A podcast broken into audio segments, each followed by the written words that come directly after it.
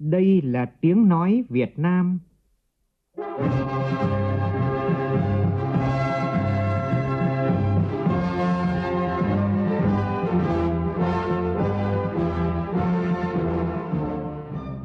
là tiếng nói Việt Nam, phát thanh từ Hà Nội, thủ đô nước Cộng hòa xã hội chủ nghĩa Việt Nam.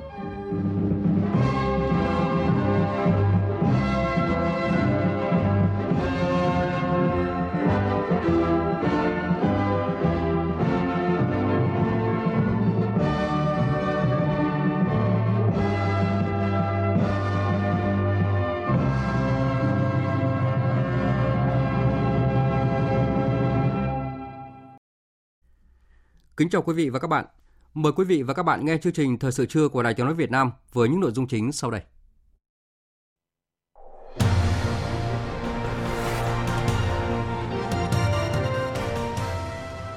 Sáng nay, thảo luận tại hội trường về những nội dung được đề cập trong văn kiện trình Đại hội 13, nhiều đại biểu tâm đắc bài học lấy dân là gốc và tầm nhìn chiến lược về phát triển kinh tế đến năm 2030 và 2045. Thủ tướng Nguyễn Xuân Phúc gửi thông điệp quan trọng đến hội nghị thượng đỉnh về thích ứng với biến đổi khí hậu, khẳng định cam kết của Việt Nam cùng thế giới chống lại tình trạng biến đổi khí hậu. 60 tấn gạo Việt Nam đầu tiên nhập khẩu vào Anh theo Hiệp định Thương mại Tự do Anh-Việt Nam đã chính thức được bán tại London. Ngư dân các tỉnh Nam Trung Bộ trúng đậm chuyến biển cuối năm. Trong phần tin thế giới, Tổng thống Nga đệ trình Quốc hội dự luật gia hạn 5 năm hiệp ước cắt giảm vũ khí tấn công chiến lược mới với Mỹ hầu hết thượng nghị sĩ Cộng hòa phản đối luận tội cựu Tổng thống Donald Trump.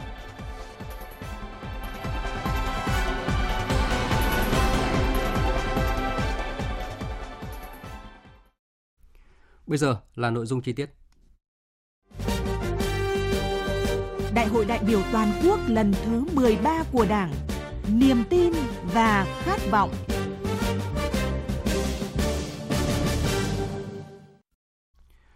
Thưa quý vị và các bạn, tiếp tục chương trình làm việc của Đại hội đại biểu toàn quốc lần thứ 13 của Đảng. Sáng nay, các đại biểu thảo luận tại hội trường về những nội dung được đề cập trong văn kiện trình đại hội. Tại đại hội, nhiều ý kiến đại biểu nhấn mạnh việc phát huy sức mạnh đại đoàn kết toàn dân tộc phải quán triệt sâu sắc quan điểm dân là gốc, khơi dậy sức sáng tạo, sự ủng hộ của nhân dân, tôn trọng, bảo vệ quyền và lợi ích hợp pháp chính đáng của nhân dân. Phản ánh của nhóm phóng viên Văn Hải và Lại Hoa nêu rõ năm bài học kinh nghiệm quý báu về phát huy sức mạnh đại đoàn kết toàn dân tộc, Bí thư Trung ương Đảng, Chủ tịch Ủy ban Trung ương Mặt trận Tổ quốc Việt Nam Trần Thanh Mẫn cho rằng giữ vững và tăng cường sự lãnh đạo của Đảng là nhân tố quyết định để mặt trận tập hợp mọi lực lượng, xây dựng củng cố phát huy khối đại đoàn kết toàn dân tộc. Trong mọi hoạt động hệ thống chính trị phải quán triệt sâu sắc quan điểm dân là gốc, khơi dậy sức sáng tạo, sự ủng hộ của nhân dân, tôn trọng bảo vệ quyền và lợi ích hợp pháp chính đáng của nhân dân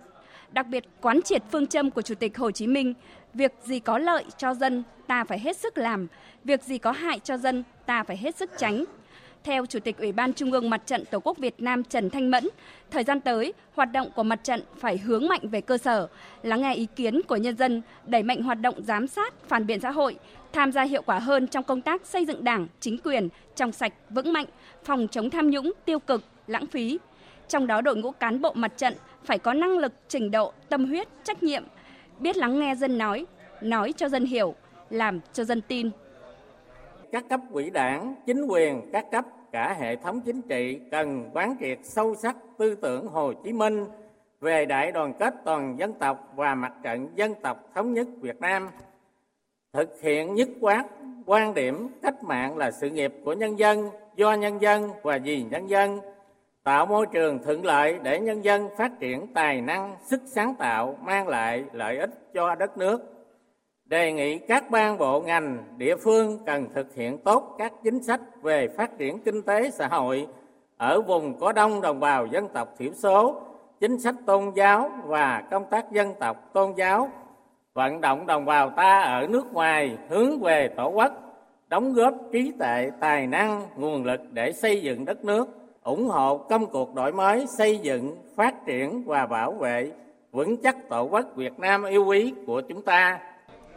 Trước đòi hỏi của thực tiễn và mục tiêu phát triển bền vững của Đảng, dân tộc, đất nước, công tác dân vận nhân dân càng phải được chú trọng và đổi mới, xây dựng lòng dân hướng về Đảng, tăng cường mối quan hệ mật thiết giữa Đảng với nhân dân, phát huy sức mạnh to lớn của nhân dân, tạo sự đồng lòng trong các phong trào cách mạng rộng lớn, xây dựng và thực hiện thành công sự nghiệp công nghiệp hóa, hiện đại hóa đất nước.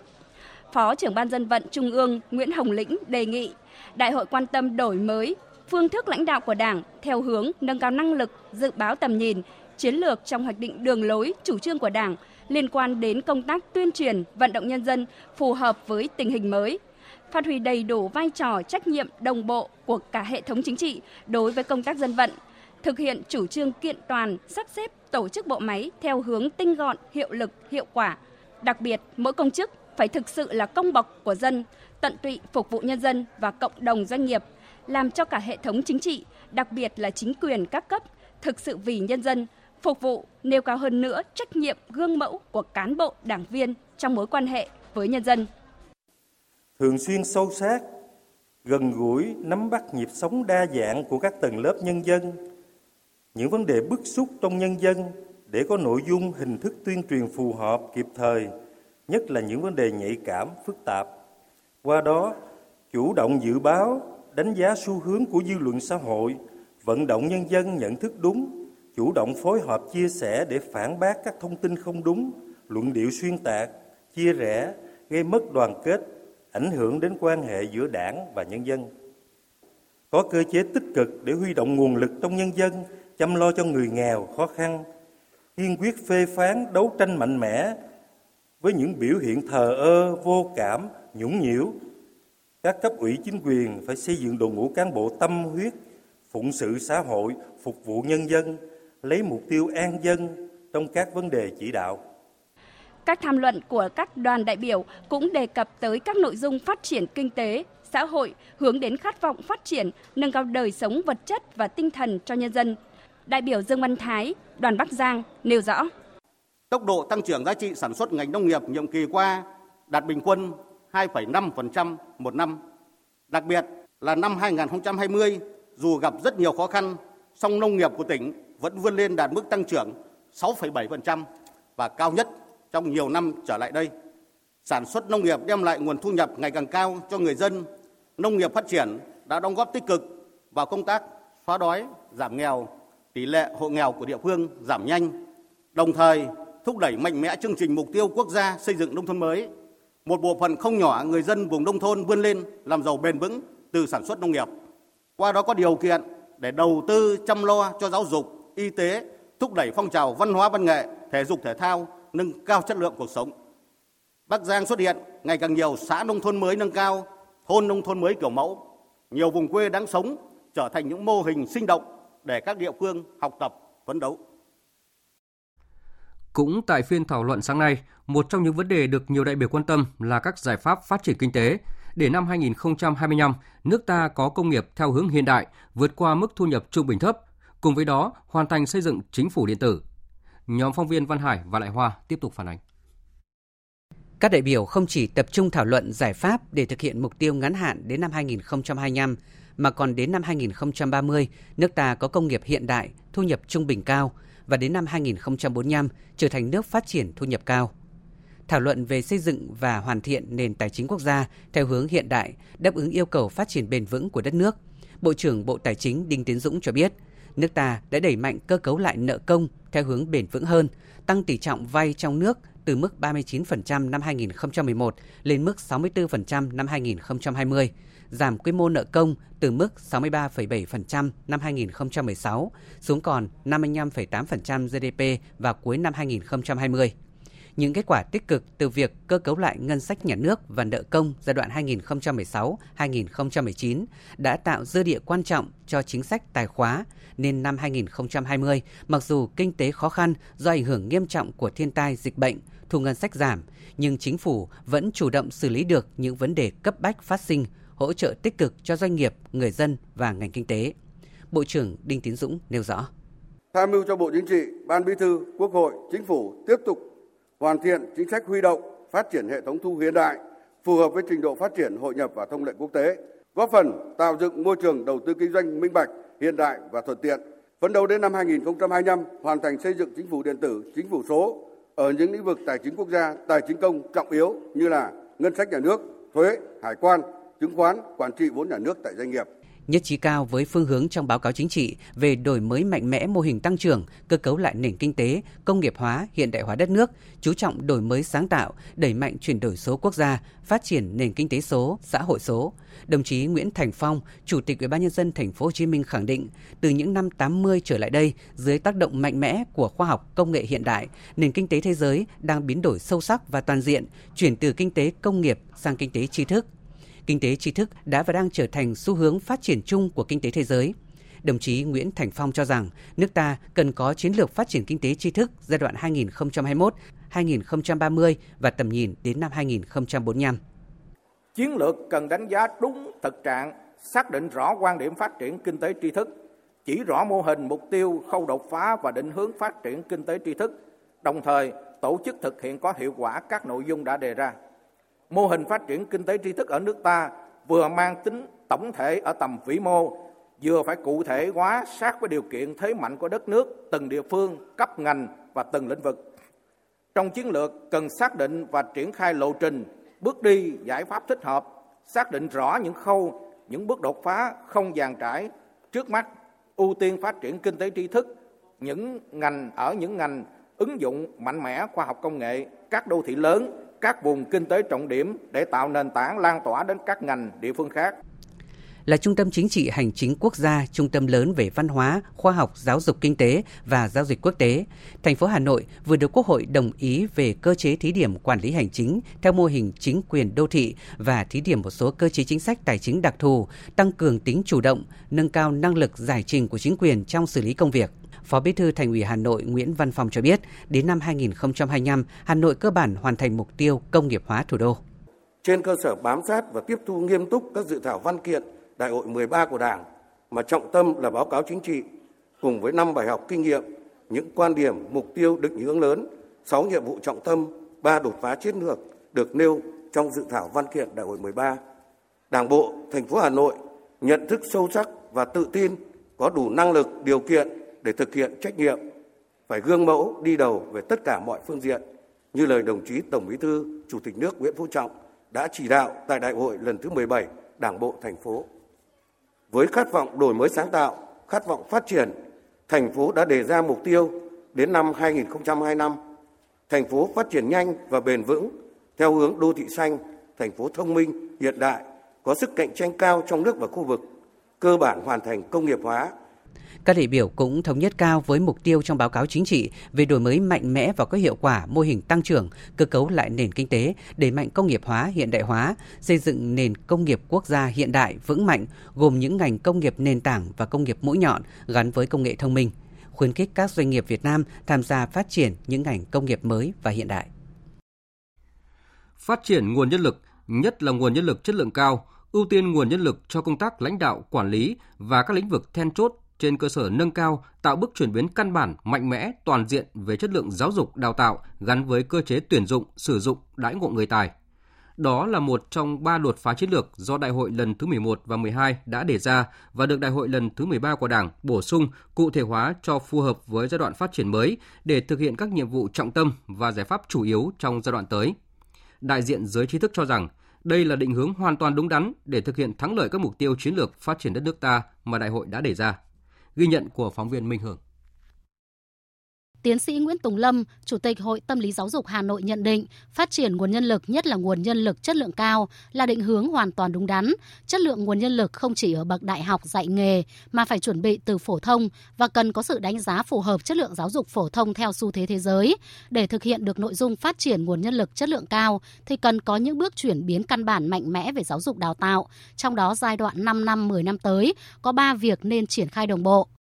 Có 3 cái việc chúng ta đi làm một cách đồng bộ việc đầu tiên là phải thay đổi những cơ chế quản lý, tạo cái điều kiện cho giáo dục cất cánh. Tôi phải dùng cái từ cất cánh, tức là nó phải thay đổi một cách nhanh chóng, chứ không phải chờ đợi. Thứ hai là xây dựng đội ngũ nhà giáo, cán bộ quản lý phải thay đổi hẳn. Và cái thứ ba là cái cơ sở vật chất tối thiểu, từng địa phương phải lo. Và cộng thêm vào đó là cái yếu tố gia đình, nhà trường và xã hội cùng làm giáo dục.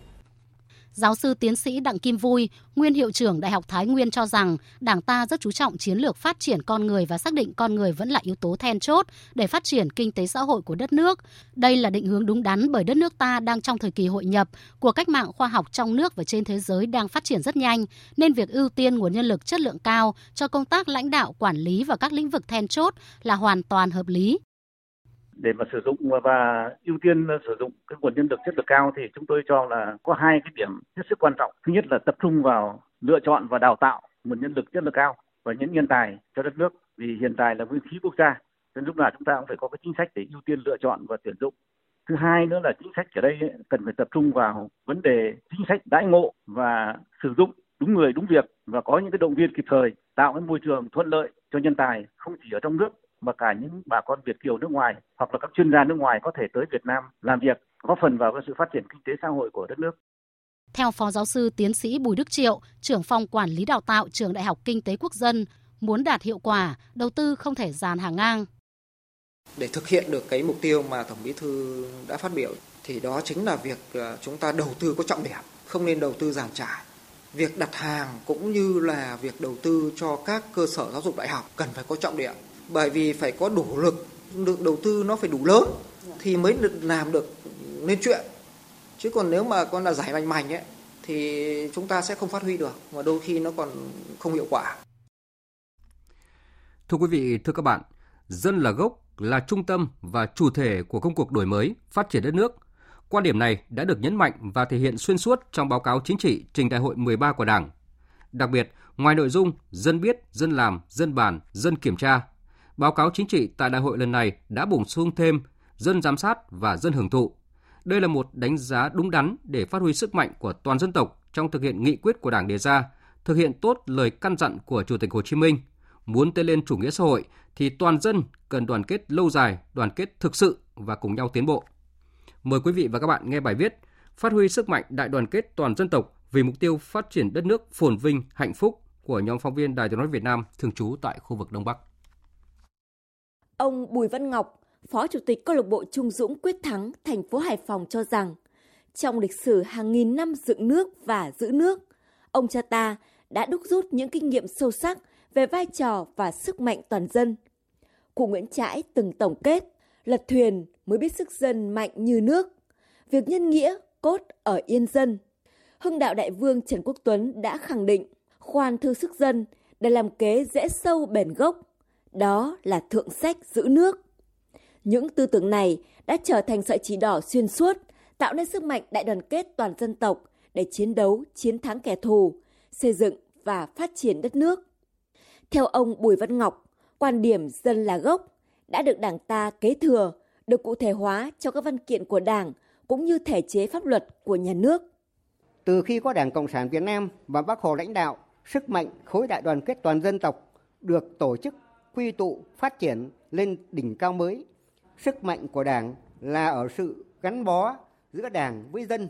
ý Đảng lòng dân đồng thuận sẽ là sức mạnh vô địch như bác Hồ dạy.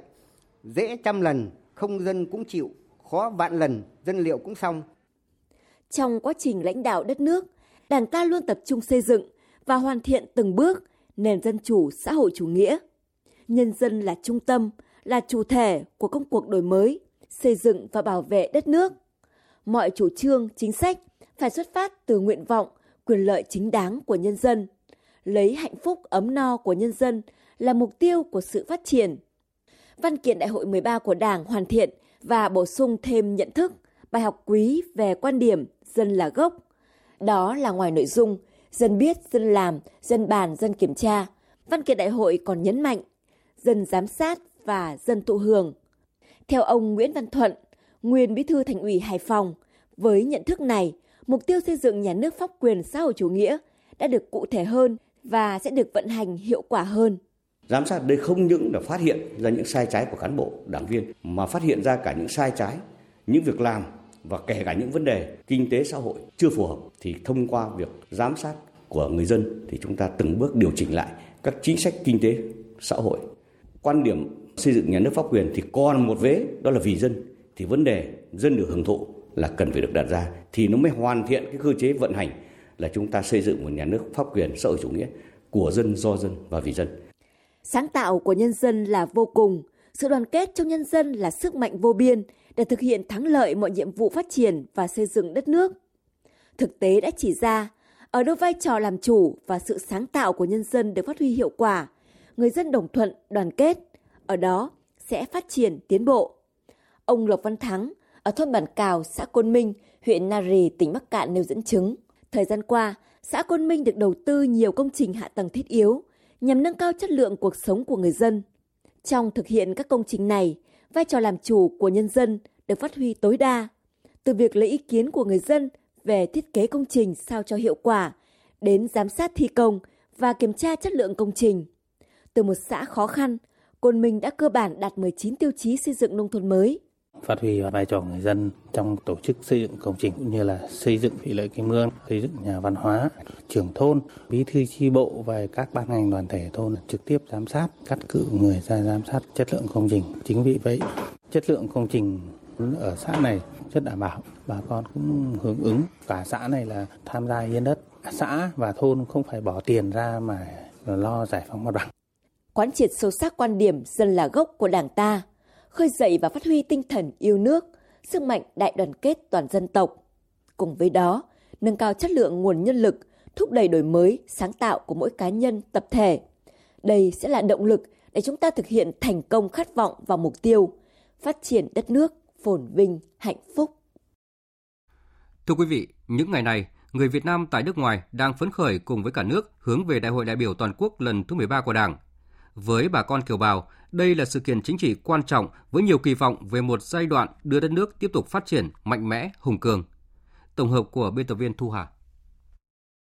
Hướng về Đại hội Đảng toàn quốc lần thứ 13, kiều bào Việt Nam tại Ai Cập luôn phát huy tinh thần đoàn kết gắn bó và tin tưởng mạnh mẽ vào sự lãnh đạo của Đảng cũng như sự quan tâm của Đảng và nhà nước với bà con kiều bào. Chị Ca Thương, một kiều bào tại Ai Cập luôn dõi theo sự phát triển của đất nước, nhất là trong đại dịch COVID-19 vừa qua, tự hào khi Đảng, nhà nước đã có những quyết sách thành công trong phòng dịch để người dân có được một cuộc sống an toàn ổn định. Chị Ca Thương bày tỏ kỳ vọng vào chính sách của Đảng và nhà nước trong thời gian tới. Cái vấn đề quan trọng là bảo vệ cho người dân an toàn thì cuộc sống mới có thể ấm no được. Thì nhà nước đã đưa ra được cái chính sách đó và bảo vệ rất là sát sao. Cho nên đối với tôi bây giờ khi mà tôi nói về Việt Nam với gia đình chồng tôi hoặc là với những người xung người dân Ai Cập ở đây thì tôi cảm thấy rất là tự hào uh, những cái chính sách khác uh, về bảo vệ ờ, quyền công dân thật sự thì tôi thấy là rất là tốt. Và chúng tôi cảm nhận được rằng chúng tôi vẫn nhận được cái sự quan tâm của đảng và nhà nước. Khi mà chúng tôi uh, sống ở một đất nước khác tôi thấy rõ rằng cái chính sách và những cái sự hỗ trợ của đảng và nhà nước đối với người dân Việt kiều rất là kịp thời kịp lúc và đúng thời điểm. Và tôi hy vọng trong tương lai thì cũng sẽ có những cái chính sách uh, như vậy nó sẽ sát sao hơn và hy vọng rằng nó sẽ phát triển phù hợp với từng vùng từng khu vực hơn để Việt kiều có thể cảm thấy rằng gần với đảng và nhà nước hơn còn với anh Nguyễn Minh Tuấn ở thủ đô Viêng Chăn thì dù đã sang Lào lập nghiệp hơn 10 năm nhưng anh vẫn luôn quan tâm đến những sự kiện chính trị xã hội quan trọng ở quê nhà. Cũng như nhiều bà con người Việt đang sinh sống tại Lào, anh luôn dõi theo những thông tin về Đại hội Đảng lần thứ 13 với kỳ vọng về một đại hội thành công, đất nước Việt Nam luôn luôn đổi mới, phát triển. Bản thân tôi cũng như mọi người đều mong đại hội à, thành công tốt đẹp, đất nước đổi mới, phát triển hơn, à, nâng cao cái vị thế và hình ảnh Việt Nam trong cộng đồng khu vực và thế giới. Mong lãnh đạo Đảng và Nhà nước quan tâm hỗ trợ đến đồng bào ngoại kiều xa Tổ quốc có những cái điều kiện làm ăn và sinh sống, đóng góp cho đất nước bạn và nâng cao cái hình ảnh về người dân của Việt Nam sinh sống tại à, ngoài. Anh Bùi Văn Kiên, người Hải Phòng, là một người Việt trẻ đã lập gia đình ở Trung Quốc và đang gây dựng sự nghiệp tại Bắc Kinh các mục tiêu chính sách về thu hút đầu tư nước ngoài, phát triển kinh tế số và công nghệ cao mà Đảng và chính phủ đề ra là điều anh Kiên đặc biệt quan tâm. Với anh, việc kinh tế số được nhắc lại nhiều lần trong các dự thảo văn kiện trình Đại hội Đảng lần thứ 13 đã cho thấy một bước chuyển mang tính chiến lược sang kinh tế số tại Việt Nam. Anh bày tỏ kỳ vọng. Trong năm vừa qua, Việt Nam mình à, trọng điểm là phát triển về kinh tế số và công nghệ 4.0. Thì cá nhân tôi rất là kỳ vọng Việt Nam có những cái chính sách mà mở rộng hơn và có những cái khung pháp lý có thể là thu hút các doanh nghiệp nước ngoài đầu tư trong lĩnh vực này là tôi cũng kỳ vọng là Việt Nam à, sẽ có những cái cơ hội cho người trẻ những doanh nghiệp trẻ và những doanh nghiệp và khởi nghiệp có thể có cơ hội để đầu tư vào Việt Nam trong những lĩnh vực về à, đổi mới và nền kinh tế chia sẻ và hoặc là những cái cái, cái công nghệ 4.0.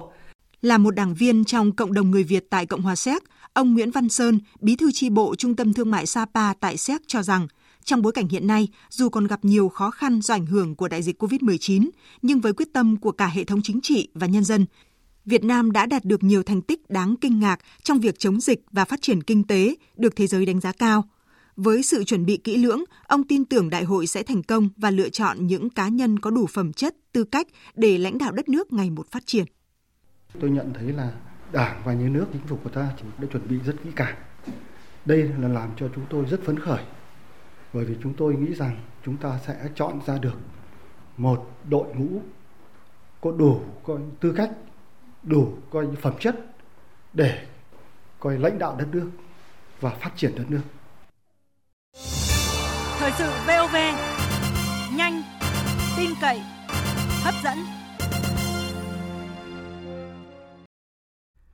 Mời quý vị và các bạn nghe tiếp chương trình thời sự trưa nay với các nội dung quan trọng khác. Dựa vào dân, sự chung tay hành động và hợp tác của mỗi người dân là nền tảng để triển khai thắng lợi các chương trình, hoạt động thích ứng với biến đổi khí hậu. Đó là thông điệp mà Thủ tướng Chính phủ Nguyễn Xuân Phúc gửi đến hội nghị thượng đỉnh về thích ứng với biến đổi khí hậu theo hình thức trực tuyến do Chính phủ Hà Lan tổ chức. Tham dự hội nghị có nhiều nhà lãnh đạo toàn cầu như Tổng thư ký Liên Hợp Quốc Antonio Guterres, Thủ tướng Hà Lan Mark Rutte, Thủ tướng Anh Boris Johnson, Thủ tướng Đức Angela Merkel, đại diện các doanh nghiệp và các nhà khoa học quốc tế, các tổ chức phi chính phủ và đại diện thanh niên trên toàn thế giới. Với bài phát biểu quan trọng tại hội nghị, Thủ tướng Nguyễn Xuân Phúc một lần nữa khẳng định cam kết cùng hành động và tinh thần trách nhiệm của Việt Nam cùng thế giới chống lại tình trạng biến đổi khí hậu. Đài Tiếng nói Việt Nam trân trọng giới thiệu toàn văn bài phát biểu của Thủ tướng Chính phủ Nguyễn Xuân Phúc tại hội nghị thượng đỉnh về thích ứng với biến đổi khí hậu năm 2021 theo hình thức trực tuyến. Thưa quý vị đại biểu, trái đất ngôi nhà chung của chúng ta đang bị rung chuyển mạnh mẽ do những tác động nghiêm trọng của biến đổi khí hậu, sự phát triển, tồn vong của nhiều dân tộc, quốc gia bị đe dọa. Thách thức này chỉ đang nặng nề thêm bởi sự lan tràn của đại dịch Covid-19 đang gây ra những hệ lụy to lớn và làm phân tán nguồn lực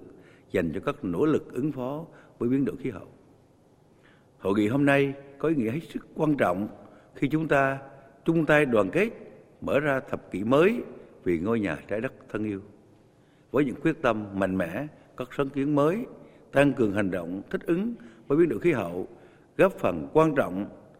thúc đẩy thực hiện mục tiêu phát triển bền vững SDG 2030 của Liên Hiệp Quốc. Thưa quý vị,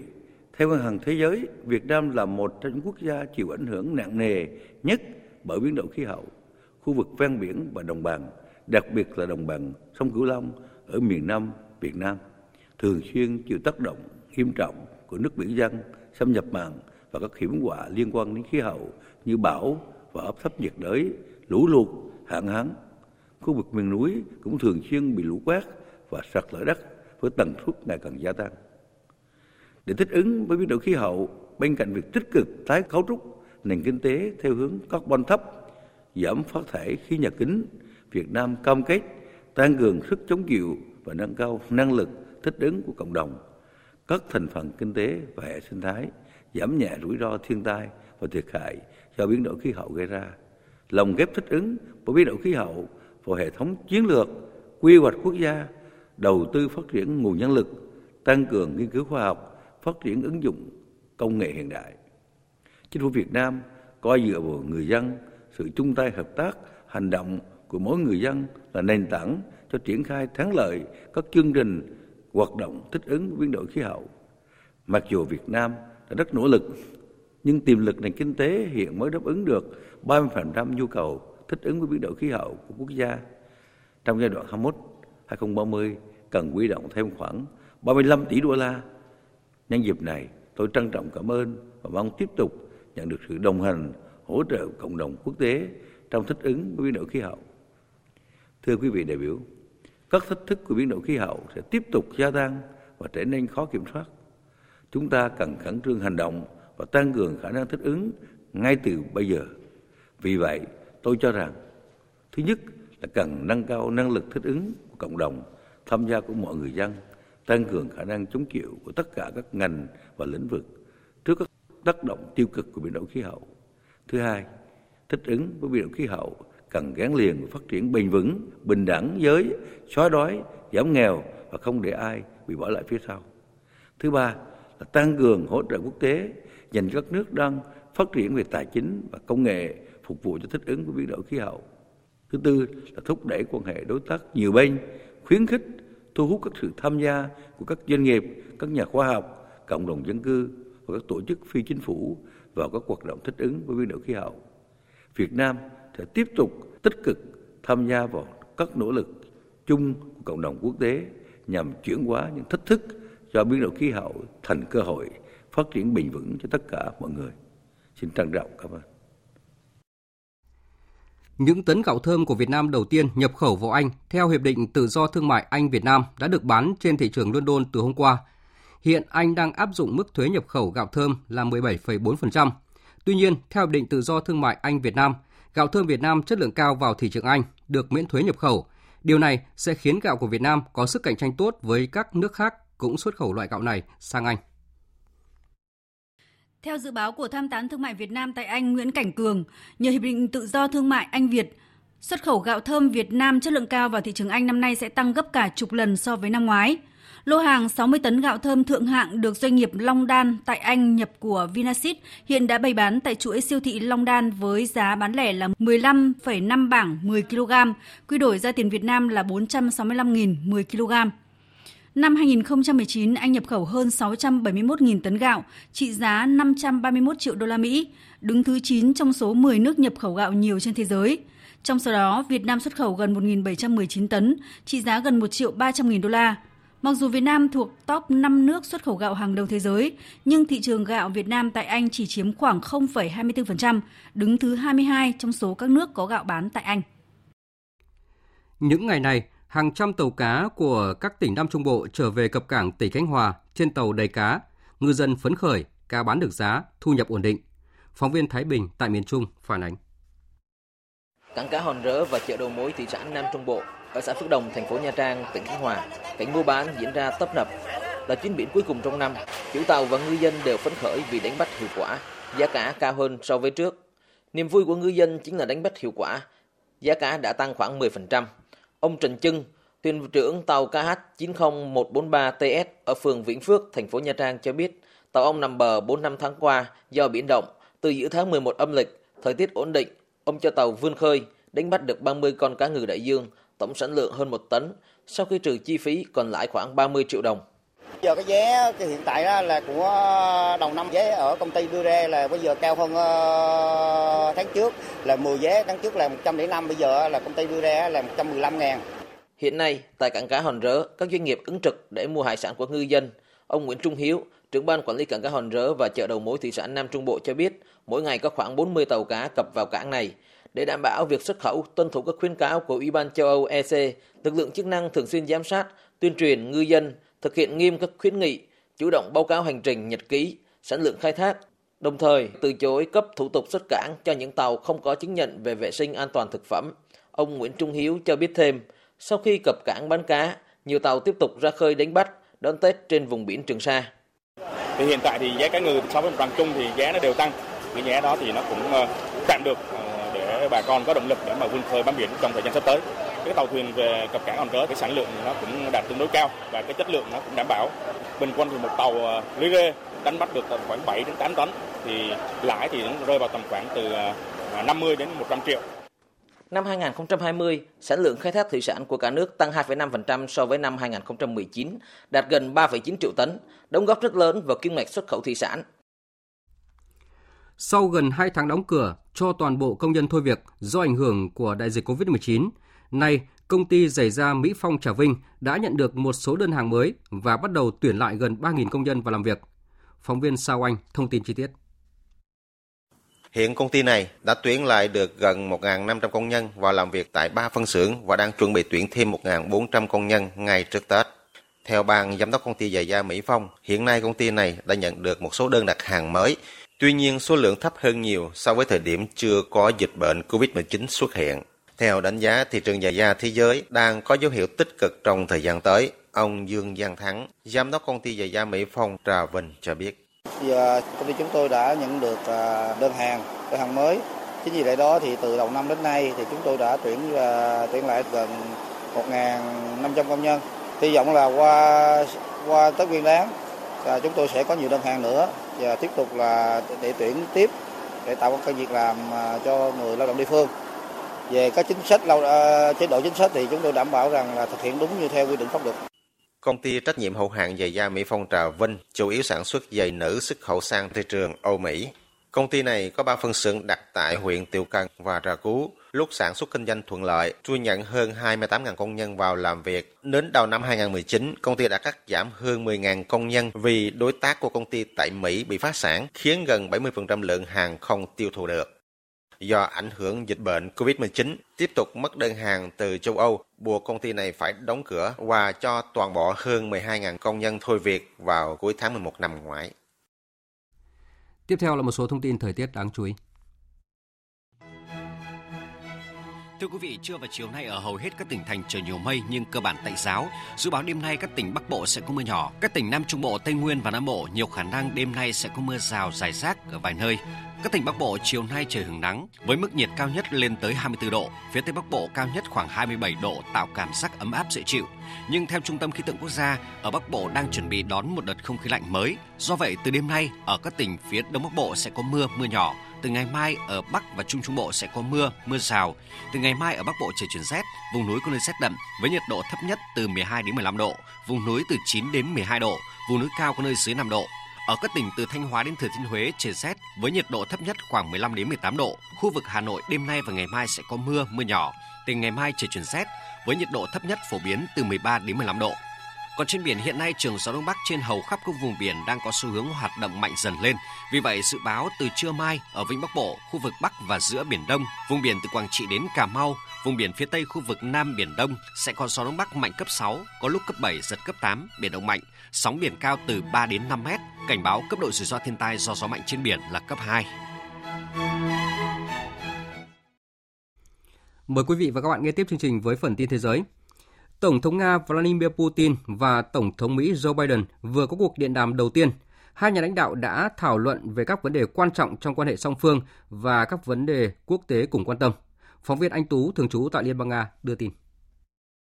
Theo Điện Kremlin, Tổng thống Nga Vladimir Putin đã chúc mừng ông Joe Biden trên cương vị Tổng thống Mỹ. Nhà lãnh đạo Nga lưu ý rằng việc bình thường hóa quan hệ giữa Nga và Mỹ sẽ đáp ứng lợi ích của cả hai nước và có tính đến trách nhiệm đặc biệt của họ trong việc duy trì an ninh và ổn định trên thế giới của toàn bộ cộng đồng quốc tế. Hai tổng thống bày tỏ hài lòng về việc trao đổi các công hàm được thực hiện trong ngày 26 tháng 1 về việc đạt được thỏa thuận gia hạn hiệp ước về vũ khí tấn công chiến lược.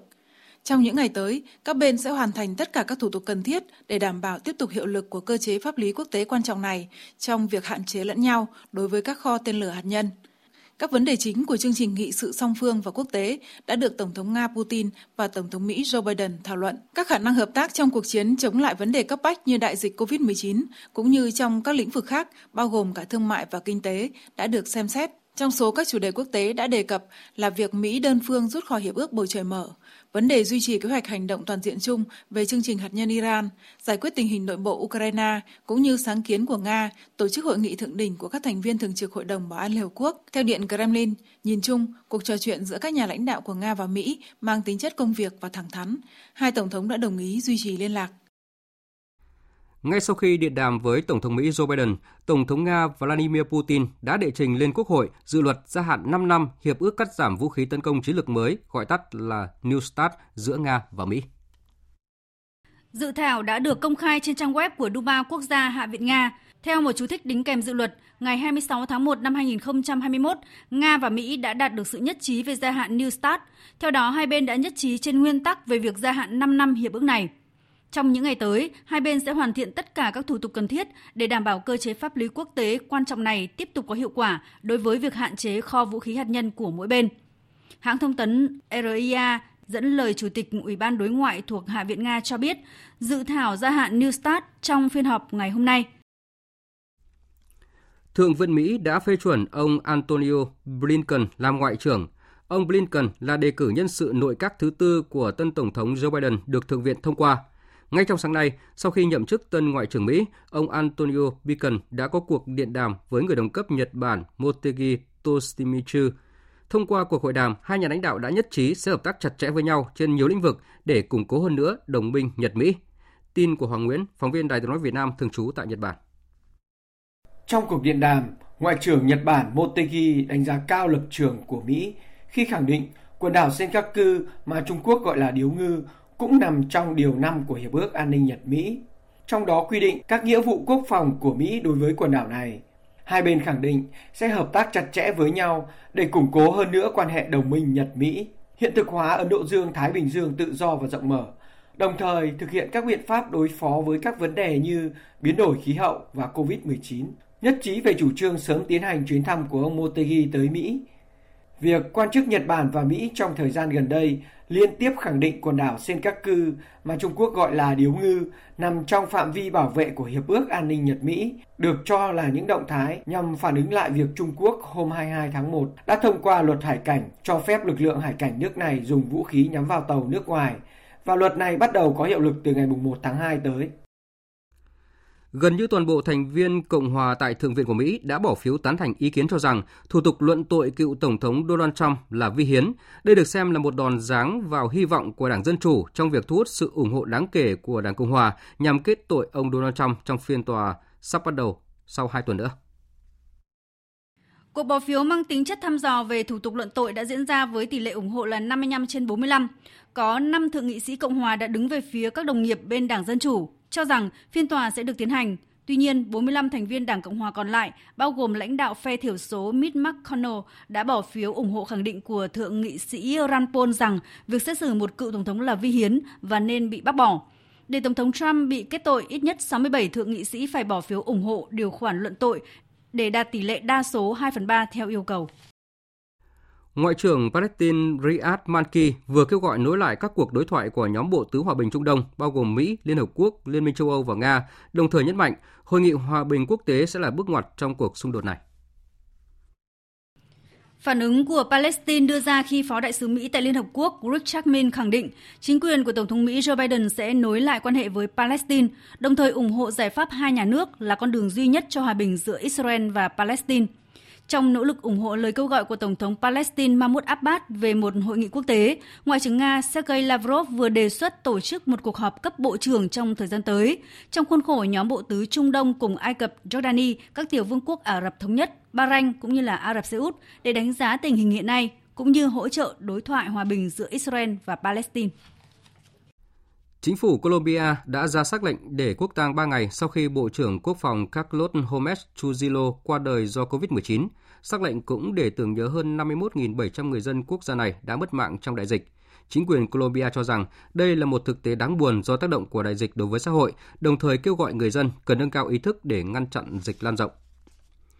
Trong khi đó, thì tình hình dịch COVID-19 vẫn diễn biến phức tạp trên thế giới. Đáng chú ý là Vương quốc Anh trở thành nước đầu tiên ở châu Âu ghi nhận hơn 100.000 người tử vong do đại dịch này. Trước thực trạng này, thì Thủ tướng Anh Boris Johnson tuyên bố ông gánh chịu toàn bộ trách nhiệm khi số ca tử vong vì COVID-19 tại nước này cao kỷ lục. Phóng viên Quang Dũng, thường trú Đài tiếng nói Việt Nam tại Pháp, theo dõi khu vực Tây Âu, đưa tin. Thừa nhận rằng đây là một con số khủng khiếp, Thủ tướng Anh Boris Johnson tuyên bố ông gánh chịu toàn bộ trách nhiệm và chính phủ Anh đã làm tất cả những gì có thể vào ngày này, tôi xin nhắc lại rằng tôi vô cùng thương tiếc cho tất cả những người đã mất và với cương vị thủ tướng, tôi nhận mọi trách nhiệm về tất cả những gì chính phủ Anh đã làm. Tôi chỉ có thể nói rằng chúng tôi đã, đang và sẽ thực hiện làm tất cả những gì có thể để giảm thiểu thiệt hại nhân mạng cũng như những đau thương trong giai đoạn khủng hoảng vô cùng khó khăn này của nước Anh. Trên thực tế, cột mốc 100.000 người thiệt mạng vì COVID-19 tính đến ngày 26 tháng 1 chỉ dựa trên số liệu do chính phủ Anh đưa ra, còn một số phân tích tổng hợp của các hãng truyền thông uy tín khác tại Anh cho thấy cột mốc này đã bị vượt qua từ cách đó 3 tuần vào ngày 7 tháng 1 năm 2021. Khi được hỏi về nguyên nhân tại sao nước Anh lại hứng chịu một trong những thiệt hại nhân mạng tồi tệ nhất thế giới, Thủ tướng Anh Boris Johnson từ chối trả lời. Tuy nhiên, Cố vấn trưởng y tế của chính phủ Anh Chris Whitty thừa nhận không thể dự đoán số người tử vong vì COVID-19 tại Anh sẽ lên tới con số nào nhưng trong nhiều tuần tới sẽ có thêm nhiều người thiệt mạng trước khi chiến dịch tiêm vaccine phát huy tác dụng. Vừa rồi là các tin thời sự quốc tế đáng chú ý. Tiếp tục chương trình thời sự trưa nay là trang tin đầu tư tài chính và thể thao. Trang tin đầu tư tài chính.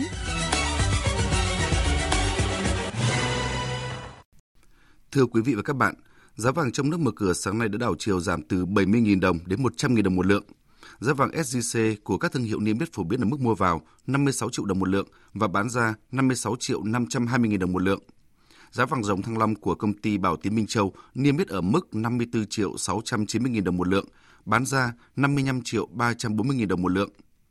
Trên thị trường vàng thế giới, giá vàng giao ngay ở mức 1.850,6 đô la Mỹ một ounce. Ngân hàng Nhà nước công bố tỷ giá đô la Mỹ hôm nay tăng 2 đồng so với hôm trước, lên 23.144 đồng một đô la. Còn giá đô la tại các ngân hàng thương mại hầu như đứng yên, như Vietcombank giữ nguyên ở mức mua vào 22.950 đồng một đô la và bán ra là 23.160 đồng một đô la.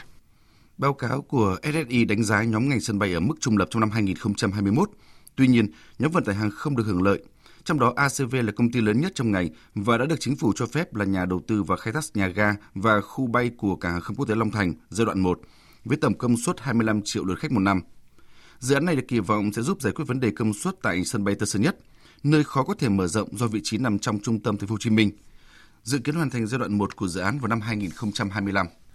Còn trên thị trường chứng khoán phiên sáng nay diễn ra với áp lực bán tăng mạnh ngay từ những phút mở cửa, có lúc VN Index mất gần 14 điểm, nhiều cổ phiếu lớn như BVH, FPT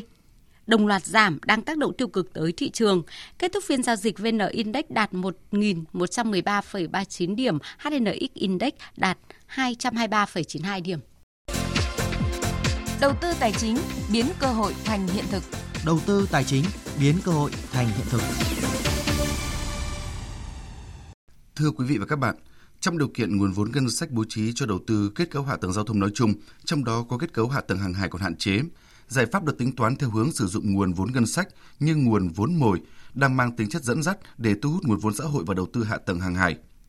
Song song với đó là đẩy mạnh khai thác dịch vụ kết nối giữa các phương thức vận tải để tăng hiệu quả đầu tư trong thời gian tới. Phóng viên Hà Nho phỏng vấn ông Nguyễn Xuân Sang, Cục trưởng Cục Hàng hải Việt Nam về nội dung này. Mời quý vị và các bạn cùng nghe. Thưa ông, yêu cầu đối với hàng hải nói chung cũng như là các cái lĩnh vực giao thông khác thì đó là cái nguồn vốn bố trí chưa đáp ứng đủ nhu cầu. Thế thì giải bài toán về vốn trong lĩnh vực hàng hải thì có cái cách thức huy động như thế nào, thưa ông? Chính xác là như thế. Đầu tư thì phải nói đến vốn. Với tình hình những năm tới một, hai năm tới, tôi cho rằng cái ảnh hưởng của dịch covid vẫn còn khá rõ rệt. Nguồn vốn của ngân sách nhà nước đầu tư vào cơ sở tầng cảng biển cũng không thể tăng nhanh được. Đứng trước tình hình đấy thì cũng giống như là cái kinh nghiệm của chúng tôi những năm qua. Xác định nguồn vốn từ ngân sách nhà nước chỉ tập trung vào xây dựng các kết cấu hạ tầng hàng hải công cộng, đặc biệt quan trọng. Còn các cái kết cấu hạ tầng bến cảng khác thì sẽ huy động nguồn vốn từ các thành phần kinh tế khác ngoài ngân sách nhà nước. Và kinh nghiệm cho thấy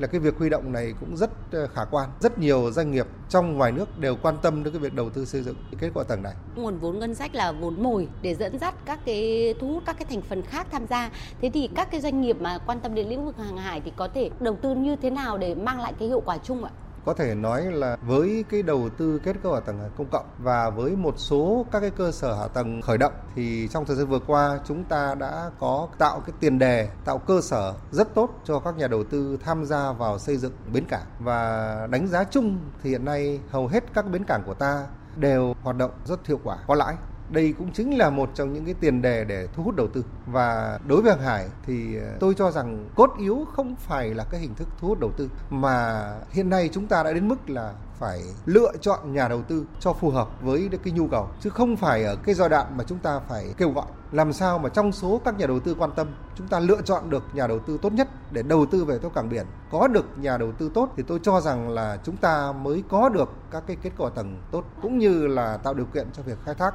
của cái bến cảng sau này. Thưa ông là tới nay thì ờ, để đầu tư vào các cái dịch vụ và khai thác cái hạ tầng hiện có thì là một cái câu chuyện là liên quan đến cái hệ thống kết nối những cái vấn đề gì đặt ra? Về ờ, khai thác cảng biển thì đúng là nếu kết nối tốt sẽ là một trong những yếu tố thúc đẩy cái hoạt động sản xuất kinh doanh của cảng biển Hiện nay thì ờ, theo đánh giá của tôi với kết nối đường thủy nội địa miền Nam là tương đối tốt. Ở miền Bắc nếu chúng ta có thể cải tạo được một số cái nút thắt như là các cái tĩnh không thông thuyền hoặc là một số các cái đoạn cạn ở các cái tuyến ờ, đường thủy ở miền Bắc cũng sẽ có điều kiện để mở ra các cái tuyến vận tải thủy nội địa nhiều hơn nữa kết nối với cảng biển. Còn đối với đường bộ có lẽ là cần phải có cái đầu tư tốt hơn nữa cho cái kết nối trực tiếp vào các cái cảng biển. Vâng ạ, xin trân trọng cảm ơn ông ạ.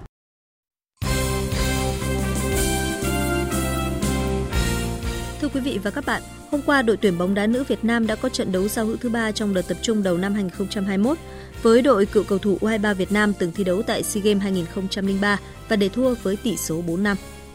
Trận đấu tập với đội cựu cầu thủ U23 Việt Nam là trận đấu quan trọng nhất của đội tuyển nữ Việt Nam trong đợt hội quân lần này. Trước một đối thủ được đánh giá cao hơn, các học trò của huấn luyện viên Mai Đức Chung vẫn cho thấy những nỗ lực đáng ghi nhận khi có 4 pha lập công tới từ 4 cái tên khác nhau. Không chỉ cho thấy tính đa dạng trong những phương án tấn công của đội tuyển nữ Việt Nam mà còn chứng minh cho khả năng hòa nhập tốt của các nhân tố trẻ. Tiên đạo Phạm Hải Yến chia sẻ. Thực sự là khi mà thi đấu với những đối thủ mạnh như vậy thì bọn em cũng rút ra được khá là nhiều kinh nghiệm như là vị trí cũng như là cách phòng thủ làm sao để mình có thể uh, không bị thua và cũng có thể là làm sao để mình có thể phản công với những đối thủ mạnh. Thực tế, đội cầu thủ U23 Việt Nam không phải là đối thủ xa lạ khi hai đội đã có nhiều lần đọ sức trong những lần tập trung trước đây. Đây được đánh giá là một tập thể có thể hình vượt trội và cũng sở hữu lối chơi tương đồng với các đối thủ sắp tới của đội tuyển nữ Việt Nam. Huấn luyện viên Mai Đức Trung cho biết. Với đối tượng này ấy, là chúng tôi cũng đã uh, từng những đợt tập huấn đều mời họ đá uh, cái chất lượng rất là tốt và chúng tôi cần đá tập những đối tượng này để chúng tôi giúp kinh nghiệm các bạn ấy có chuyên môn có cái lối đá rất là tốt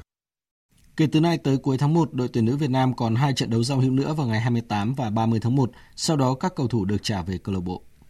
Chỉ còn khoảng 2 tuần nữa là đến Tết Nguyên đán, nhưng nhiều đội tuyển thể thao Việt Nam vẫn đang miệt mài tập luyện, chuẩn bị cho những kế hoạch trong năm 2021, trong đó có đội tuyển judo Việt Nam. Những ngày cận Tết, thay vì thả lỏng, các vận động viên đội tuyển judo lại phải tập luyện với những bài tập nặng với cường độ tăng dần để nâng cao sức mạnh và sức bền. Điều này cũng nằm trong tính toán của ban huấn luyện nhằm giúp các vận động viên tích lũy thể lực. Huấn luyện viên Nguyễn Duy Khanh cho biết. Khoảng 3 ờ, tuần trước Tết thì ban luyện bắt đầu ờ, tập trung đẩy đẩy thể lực chuyên môn ờ, nhiều hơn để các em trong thời gian nghỉ Tết thì cái cường độ sẽ giảm, khối lượng sẽ giảm. Dù những ngày sát Tết lại là những ngày chú trọng vào các bài tập thể lực, nhưng các vận động viên cũng ý thức được nhiệm vụ của mình để thúc giục nhau nỗ lực hơn trong từng buổi tập. Vận động viên Hoàng Thị Tình chia sẻ. Tập mệt quá thì mọi người hô hào cho mọi người phấn lên đã để luyện cho nó tích cực để à, đủ giáo án thầy đề ra và mọi người cũng có lúc thầy cũng cho các bạn thả lỏng một hôm hai hôm để à, chơi bóng vận động nhẹ nhàng vậy. Đội tuyển judo Việt Nam sẽ có 8 ngày nghỉ Tết, sau đó là một guồng quay mới với giải đấu đầu tiên diễn ra vào tháng 3. Vì thế giờ vẫn chưa phải là lúc để toàn đội nghĩ đến việc nghỉ ngơi. Hôm qua, giải quần vợt VTF Master 500 Cúp Hải Đăng 2021 bước sang ngày thi đấu thứ hai với các trận thi đấu vòng loại đơn nam, đơn nữ và vòng 1-16 nội dung đôi nam. Lý Hoàng Nam cùng Nguyễn Văn Phương thắng dễ để lọt vào tứ kết, còn cặp đôi Trịnh Linh Giang Lê Quốc Khánh phải rất khó khăn mới có vé đi tiếp. Hôm nay các tay vợt sẽ bước vào thi đấu nội dung đôi nữ và đơn nam vòng chính. Trong đó đáng chú ý là màn gia quân của tay vợt số 1 Việt Nam Lý Hoàng Nam gặp Trương Thành Minh của BKMX Bình Dương. Theo lịch thi đấu dự kiến vừa được Liên đoàn bóng đá châu Á AFC công bố, Hà Nội FC, Viettel cũng như Sài Gòn FC sẽ phải đối mặt lịch thi đấu dày đặc với mật độ trung bình 3 ngày một trận ở vòng bảng các giải đấu cấp châu lục. Cả vòng bảng AFC Cup lẫn AFC Champions League năm nay đều diễn ra tập trung. AFC Champions League diễn ra theo hai lượt mỗi lượt 3 trận từ ngày 21 tháng 4 đến mùng 7 tháng 5, mỗi lượt diễn ra tại một địa điểm. Trong đó AFC Cup diễn ra một lượt 3 trận tại địa điểm tập trung từ ngày 22 đến 28 tháng 6. Do ảnh hưởng của dịch COVID-19, Liên đoàn bóng đá châu Á vừa quyết định hủy vòng chung kết Futsal châu Á 2021, đồng thời xem xét phương án lựa chọn các đội tham dự World Cup 2021. Đây là điều đáng tiếc với đội tuyển Futsal Việt Nam, nhưng chúng ta vẫn có hy vọng được trao vé dự World Cup 2021. Lúc này AFC đang lên một số phương án và sẽ sớm có quyết định chính thức. Do không có căn cứ thứ hạng ở vòng chung kết Futsal châu Á 2021 nên Liên đoàn bóng đá châu Á có thể sẽ chọn các đại diện dự World Cup theo kết quả của ba giải Futsal châu Á gần nhất 2014, 2016 và 2018. Năm đội có thứ hạng cao nhất sẽ giành quyền tham dự Futsal World Cup. Đêm qua và dạng sáng nay, vòng 20 Premier League đã khởi tranh. Phải làm khách trên sân của West Brom nhưng Man City dễ dàng giành chiến thắng đậm 5-0 để tạm chiếm vị trí số 1 trên bảng xếp hạng của Manchester United. Kết quả các trận đấu khác như sau: chia sân nhà Crystal Palace mất điểm trước West Ham khi để thua 2-3. Câu lạc bộ Leeds United có chiến thắng 2-1 trước đối thủ Newcastle. Arsenal đánh bại Southampton trong trận đấu có tỷ số 3-1 và tạm vươn lên vị trí thứ 8 trên bảng xếp hạng. Dự báo thời tiết Phía Tây Bắc Bộ nhiều mây, chiều giảm mây hưởng nắng, đêm có mưa nhỏ vài nơi, gió nhẹ, đêm trời rét, nhiệt độ từ 16 đến 24 độ. Riêng khu Tây Bắc cao nhất có nơi trên 27 độ. Phía Đông Bắc Bộ nhiều mây, chiều có mưa nhỏ vài nơi, đêm có mưa, mưa nhỏ rải rác, gió nhẹ, đêm trời rét, nhiệt độ từ 17 đến 24 độ. Các tỉnh từ Thanh Hóa đến Thừa Thiên Huế, chiều giảm mây hừng nắng, đêm có mưa nhỏ vài nơi, gió nhẹ, đêm trời rét, nhiệt độ từ 17 đến 26 độ.